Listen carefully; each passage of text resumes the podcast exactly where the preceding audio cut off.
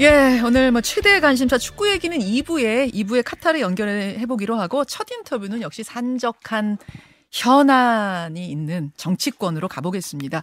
우여곡절 끝에 지난주 여야가 이태원 참사 국정조사에 합의를 했는데 아, 민주당의 박홍근 원내대표가 이상민 장관 파면을 강력하게 요구하고 나섰고요. 시한을 정했습니다. 오늘이에요. 28일. 거부할 때는 책임을 묻겠다. 이렇게 덧붙였습니다. 어, 이것이 계속 주장해오던 파면 요구 정도의 수준인지 그 이상의 강도인지 궁금한데 지금 느낌으로는 그 이상의 강도 같습니다. 그런가 하면 검찰은 이재명 대표 계좌 추적 영장을 받아서 이 대표 수사를 본격화하고 있는 상황. 자, 당 내외로 숙제가 많은 민주당 박찬대 최고위원 직접 만나보죠. 어서 오십시오, 최고위원님. 예, 예 박찬대입니다. 아무리 정치권 현안이 많아도 저 우리 축구는 챙겨 보시죠. 네. 처음으로 10시까지 집에 한번 아, 가봤습니다. 아, 그러셨어요. 예. 오늘은 몇 대 몇 예상하십니까? 오늘은 2대 1? 아, 2대 1 승리. 예, 우리 승리. 아, 요렇게 예상하시는 분이 제일 많으시더라고요. 아, 그런가요? 아, 많더라고요. 예. 네. 이렇게 축구 얘기만 하다 끝내면 좋겠는데. 복잡한 얘기 좀 들어가 음, 보죠. 네, 네. 아, 이태원 참사 국정조사 우여곡절 끝에 합의가 됐습니다만 민주당에서는 그 전에 이상민 장관 파면을 서둘러라. 다시 한번 촉구하고 나서셨네요. 시안까지 못 박아서. 네. 어떤 배경입니까? 사실 이상민 장관은 이번 참사의 핵심적인 책임자다라고 하는 부분이고요. 음, 지금 검찰 공화국이라는 말이 들릴 정도로 어, 모든 판단에 있어서 검찰적 시각이 있는 것이 아닌가. 음. 그래서 행안부 장관이라고 하면 그러면 법적 책임만을 지는 것이 아니라 정치적, 도의적 책임도 같이 지어야 될 텐데 그 부분에 대해서는 국민의 뜻을 너무 모르는 것 아닌가 이런 어. 생각이 들거든요. 예. 그래서 이번 어 12구 참사에 아, 가장 큰 책임을 져야 될 어, 담당 소관 장관으로서 음. 어, 파면을 요구하는 것은 민주당의 요구만이 아니라 국민의 뜻도 그렇다.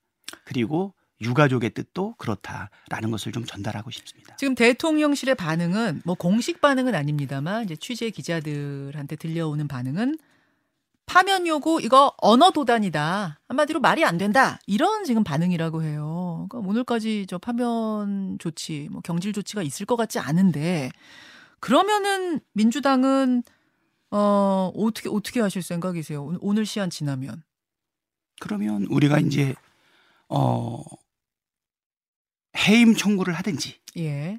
의결을 통해서 음. 만약에 받아들여지지 않는다라고 하면 바로 탄핵 절차를 들어가야 되지 않을까. 아. 그런 것을 아마 예상하는 것 아닌가. 국회의 절차를 거쳐서 예. 하겠다라고 예. 하는 강한 의지를 예. 원내대표가 지금 보여주고 있기 때문에 우리 의원들은 그거를 공식화해서 얘기하지는 않았지만 음. 그 정도는 예상하고 있지 않을까 이렇게 생각이 되고요. 음. 어느 도단이다라는 말은 어이가 없어서 말이 안 된다 이런 뜻이잖아요. 아, 그렇죠. 그런데 얼마 전 여론조사에도 보면 국민의 과반이 어, 파면해야 된다. 이렇게 음. 이야기를 했고 유가족들도 가장 원하는 것은 바로 진상 규명이고 그리고 이상민 장관의 파면이다라고 예. 하는 것을 기자회견에서도 이야기하지 않았습니까? 예. 국민의 뜻이 이런데 이것을 어느 도단이라 이렇게 표현하는 것은 아직도 민심과 어, 정부 사이에 괴리가 심하다. 어. 국민의 소리를 듣지 않는다. 이렇게밖에 해석이 안 됩니다. 국민의 소리를 듣지 않는 것이다.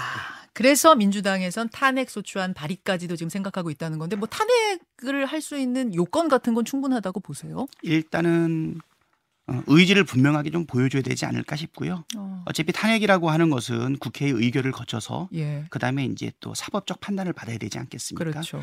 그 결과까지 모든 것을 예단하고 하기에는 오히려 국민들의 마음이 너무 답답하지 않을까 이런 생각이 들고요. 네. 예, 그 국민일보의 어제 보도를 보니까 민주당이 이런 식으로 이상민 장관 파면을 계속 요구하면 국정조사를 보이콧할 수도 있다고 국민의힘 고위 관계자가 발언을 했다는 거예요. 물론 이게 뭐 당의 공식 발언은 아니지만 진짜 분위기가 그렇다면 국정조사 합의가 무산될 가능성까지 있는 건 아니라고 보세요? 음, 좀 뭐 짧은 의정 활동이긴 하지만 수년 동안 겪었던 국민의 힘. 어, 거기 진짜 합의파기 전문당이에요. 아, 합의, 합의파기 전문당이라는 예. 게 무슨 말씀이세요? 아니 합의를 해놓고 네, 네. 뭐 의총에서 바로 몇 시간 만에 뒤집는다든가. 아, 옛날에 권성동 원내대표 때 뭐 그 나경원 때도 아주 거예요? 심했었죠 그분 때도. 아... 그래서 지금 국민들하고 예, 무슨 예. 약속을 한 거냐면 참사의 원인을 밝히고 진상을 규명하자 음. 이렇게 합의해놓고 또 파기할 수 있겠나. 아하. 만약에 또 파기한다라고 하면 예. 전문당이라는 것을 보여주는 것이다. 아. 이렇게 비판도 감수할 수 있을까? 파기 전문다이라는 네. 걸 감수 못할 것이다. 예, 지금 예. 제 일각에서는 대통령실에서도 이제 그런 발언, 기, 그런 기조가 있다고 하는데 파기하겠다 하지 말자. 예, 뭐 그런 그런 기조가 있다는 보도들이 있어요. 제가 볼 때는 지금 민심에 이반되고 음. 그 다음에 국정 지지도를 올리고자 하는 것을 완전히 포기한 것 같아요. 허허. 그냥 오로지 야당 탄압, 정치 탄압. 어. 야당 괴멸 예. 이거 말고는 예. 지금 윤석열 정부가 살 길이 없다라고 생각을 하시는 것인지 어. 정말 집요하게 지금 검찰을 통해서 음. 야당 탄압을 진행하고 있다. 그냥 말로만 이렇게 그냥 저 상징적으로 하는 게 아니라 진짜로 탄핵 소추안 내실 생각이신 거예요? 음, 그거야 뭐 제가 단정적으로 얘기할 수는 없지만 그 예. 정도의 의지를 비치는 것이 아닌가. 예. 뭐 그렇게 합리적으로 예상합니다. 그러니까 이제 일각에서는 아니 파면을 진짜 죽어도 못 하겠다는 게 아니라 좀 이 수습도 좀 하고 자리를 지키면서 이런저런 마무리를 한 다음에 그 다음에 거치 결정하자. 그때까지 못 기다려주느냐 이런 이야기도 있어요. 어차피 탄핵안이 국회에서 의결이 되고 나면 직무가 정지되지 않습니까? 그렇죠. 가장 큰 책임을 져야 되는 분이 버젓이 그 직함을 하면서 국정조사도 받고 수사도 받고 음. 책임도 지고 이것이 이루어질 수 있겠냐. 음. 일단 가장 큰 책임을 지고 있는 그 이상민 장관을 파면하는 것으로서 음. 어, 1029 참사에 대한 정부 여당의 의지를 분명하게 보여달라. 그것을 우리가 요구하는 것이다. 알겠습니다. 예. 예. 당 내부, 민주당 내부 현안으로 좀 들어가 보겠습니다. 박선재 최고위원께서는 민주당 검찰 독재 정치 탄압 대책위의 공동위원장도 맡고 계시죠. 예, 그렇습니다. 어, 이재명 대표에 대한 계좌 추적 영장이 목요일에 발부가 됐습니다. 이걸 이제 이재명 대표에 대한 직접 수사, 어, 수사가 본격화됐다 이렇게 봐야겠죠. 뭐 예상하고 있었고요. 음. 네, 뭐 김용 부원장, 정진상 실장에 예. 대한 어, 구속 수사가 들어갈 때부터 예. 그것으로 끝날 것이 아니고 이재명 대표를 향한 칼날이 바로 들어올 것이다. 바로 들어올 것이다 생각하셨어요? 예, 예. 예. 그리고 또 예. 이것은 바로 민주당 탄압으로 바로 이어질 것이다. 아... 이렇게 보고 있고요. 우리 지금 검찰 독재 정치 탄압 대책위원회는 이제 큰 틀에서 예. 세 가지 파트가 있는데요. 하나는 문재인 대통령 또는 전 정부 인사와 관련된 음. 어, 수사가 한편에서 이루어지고 있고요. 예. 그거는 공공수사부에서 지금 하고 있어요. 중앙지검. 예, 예. 네. 그 다음에 또 하나는 이재명 대표와 그 주변 사람들에 대한 수사가 이루어지고 있고요. 음. 그다음에 또 하나는 민주당 인사들에 대한 그렇죠. 전방위적인 수사가 같이 이루어지고 있거든요. 뭐 이정근 전 사무부 총장과 음. 노웅래 의원 이런 음. 분들 수사 말씀하시는 거죠? 네, 그렇죠. 그 예. 외에도 지금 여러 사람들이 계속 언급이 되고 있는데요. 그렇죠. 아마 차근차근 다 들어오지 않을까 이렇게 생각을 하고 있는데 어... 검찰이 가지고 있는 핵심 인력과 잠깐만요. 차근차근 네. 몇 명 정도를 지금 겨냥하고 있다고 대략 보세요? 글쎄요. 뭐 그들이 가지고 있는 것이 어느 정도 명단인지는 모르겠지만 적지 않은 숫자에 대해서 계속적으로 들어오지 않을까 생각을 하고 있습니다. 아, 그, 렇게 예, 예, 말씀 이어가시죠. 네. 예. 검찰이 가지고 있는 전체 인력 중에서 지금 뭐 상당한 것 같아요. 우리 탄압위원회에서 어, 그것을 확인해 보니까 음. 결국은 서울중앙지검 어, 거기 지검장 산하에 지금 3차장과 4차장. 예. 그러니까 3차장은 이제 공공수사 1, 2, 3부를 하고 있지 않습니까? 예, 예. 그다음에 4차장은 어, 거기는 이제 반부패 수사부 옛날식으로 하면 특수부 1, 2, 3부인데요. 음. 거기에 검사 수만 47명입니다. 어. 수사관들을 한 두 명씩만 잡는다 그래도 거의 100명이 훌쩍 넘어 넘어가는 숫자가 여기에 지금 투입되고 있다. 예, 이렇게 예. 보게 되면 이것은 야당은 협치의 대상이 아니고 음. 바로 탄압과 괴멸의 대상으로 지금 보고 있는 것 아닌가. 그리고 30%에서 고정되어서 꼼짝도 하지 않고 있는 국정 지지율. 사실 이거를 타개하기 위한 실질적인 민생 행보를 하거나 어 그것을 완전히 포기한 것 아닌가.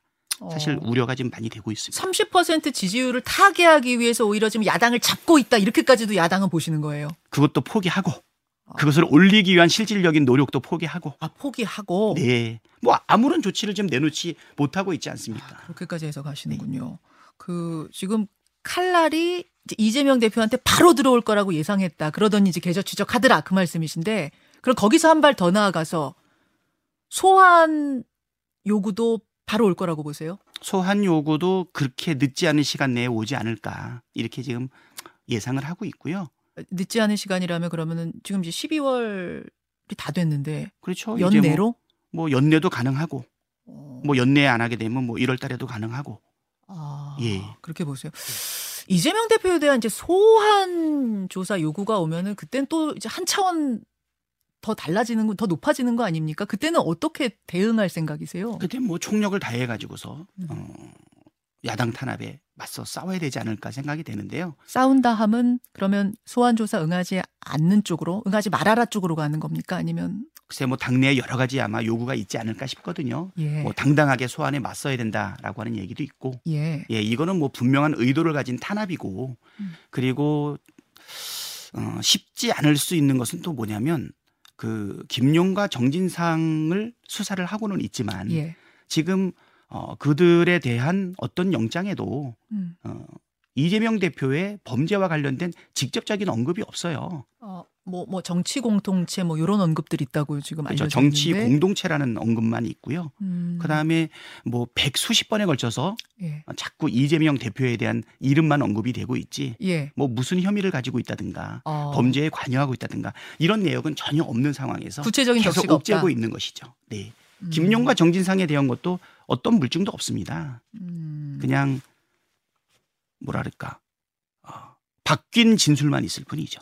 그럼 떳 유동규와 남욱에 대한 예 떳떳하게 그런 것들을 당당하게 가서 소환 조사를 받아야 된다는 쪽이세요, 박찬대 최고위원은 아니면은 뭐 어이가 없으니 가지 않는 쪽으로 강경 대응하자 쪽이세요. 저뭐 지도부니까 좀 말을 좀 아끼겠습니다. 제가 이번 달 초 어떤 인터뷰에서는 피할 방법이 없는 것 같다 이런 말씀하셨던 걸로 그렇죠. 기억하는데 예측은 그래 예측은 그렇습니다. 예, 예. 예측은 네, 네. 여전히 네. 피할 방법이 없다 쪽이세요, 조금 더? 아. 소환 조사. 그 그래도 이제 우리 민주당과 우리 음. 당내의 의견을 모아가지고 행동해야 되지 않을까 이런 생각이 들고요. 아, 네. 그럼 피할 방법이 없을 것 같다라고 말했던 그 요번 달 초하고는 지금 좀 상황이 약간 달라졌다고 보세요? 음, 예, 뭐 조금 말을 좀 아끼겠습니다. 아, 아, 약간 지금 예. 입장이 조금 변화가 있으신 것 같네요, 생각에. 예, 지금 그때 제가 그렇지 않아도 예. 뭐 당당하게 피하지 말고 음. 어, 나서서 수사를 받아야 될 거 아니냐 하는 부분에 대해서 예. 다양한 형태의 비판도 있었고, 예. 예, 그 부분에 대해서 아쉬움을 표현하는 사람도 있었고, 아. 지지를 하는 사람도 있었고, 그래서 그때는 제 개인 의견을 말씀을 드렸지만 예, 예. 지금은 좀 더 의견을 좀 모아봐야 되지 않겠나, 아. 뭐 이런 어, 자세다 이렇게 봐주시면 그렇군요. 되겠습니다. 그럼 만약 소환 조사에 응하지 않는 쪽으로 결론이 나면 당의 결론이 모아지면 체포영장을 바로 칠 거고 그러면 국회에 체포 동의안을 던지지 않겠습니까? 이게 조홍천 의원의 전망도 그러하시던데 그렇게 될 경우에는 뭐 그렇게 일단 갈 수는 있다고 보세요. 뭐 가정적인 질문에 대해서는 지금 답변하기는 좀 그렇고요. 예. 응할 것이냐 안 응할 것이냐라고 하는 부분은 음. 아직 발생하지 않은 부분이기 때문에 네. 거기에 대해서 구체적인 이야기들을 이끌어 나가는 발전하는 건 별로 좋아지 좋은 건 아닌 것 같습니다. 근데 칼날은 바로 들어올 것 같다면서요. 네. 그러면은 이 대비도 하셔야 되는 거잖아요. 예, 예. 예. 좀 의견을 모아야 되겠죠. 아직 그거에 대해서 예. 구체적인 얘기들을 지금 하고 있지는 않고요. 가능성은 다 열려 있군요. 그러면 그렇죠. 네. 그리고 뭐 아. 수사의 그 진전은 지금 음. 현재 빠르게는 네. 이루어지고 있지만 예. 어떤 예. 혐의점도 내지 못하고 있고요. 특히 정진상 같은 경우에는 세 번에 걸쳐서 영장을 했는데 음흠. 영장의 내용이 똑같고요. 음. 사실관계에 기초하지 않은 허위 사실들도 많이 기재되어 있는데 그거에 대해서 분명한 반박과 증거를 냈음에도 불구하고 하나도 수정하지 않고 음. 그냥 계속 밀어붙이고 있는 그런 상황이다. 어. 그리고 계좌 추적도 이제 시작했다라고 하는데 예. 이제 시작이 아니고요. 예. 계좌 추적은 그동안도 수없이 많이 했습니다. 어. 그래서 우리가 볼 때는 이재명 대표에 대한 이건 스토킹이다. 음. 자, 근데 소환 조사에 응하지 않을 경우에 이제 당 전체가 고민을 떠안아야 되는 상황이 되면 이건 당 전체가 리스크를 안게 되는 거 아니냐? 어, 당이 직접 나서서 당대표 방어하는 건 옳지 않다라는 목소리도 일각에서 하나둘 나와요. 그건 어떻게 보세요? 글쎄요. 뭐 저는 이거는 당이 리스크를 안는 거냐라는 것보다 사실은 검찰공화국의 리스크인 것이죠. 오. 어. 이재명의 사법 리스크가 아니라 검찰공화국의 리스크라고 보고 있고요. 이것은 당대표를 공격하는 것으로 끝나는 것이 아니라 제1야당인 음. 민주당을 공격하고 사실은 탄압하고 또는 괴멸시키려고 하는 부분 아니겠습니까? 음. 그러면 당 전체의 문제인데 이것을 어떻게 당 전체가 나서서 방어하지 않겠어요? 어. 대항하지 않겠어요? 저는 오히려 이 부분이 더 말이 안 된다. 이런 생각이 들고. 아, 당 전체가 나서지면 안 된다는 말 자체가 말이 안 된다. 그렇죠. 아. 그런 의견을 물론 뭐 다양하게 내실 수 있는 분이 몇 분 계신 거는 알고 예, 있는데, 예.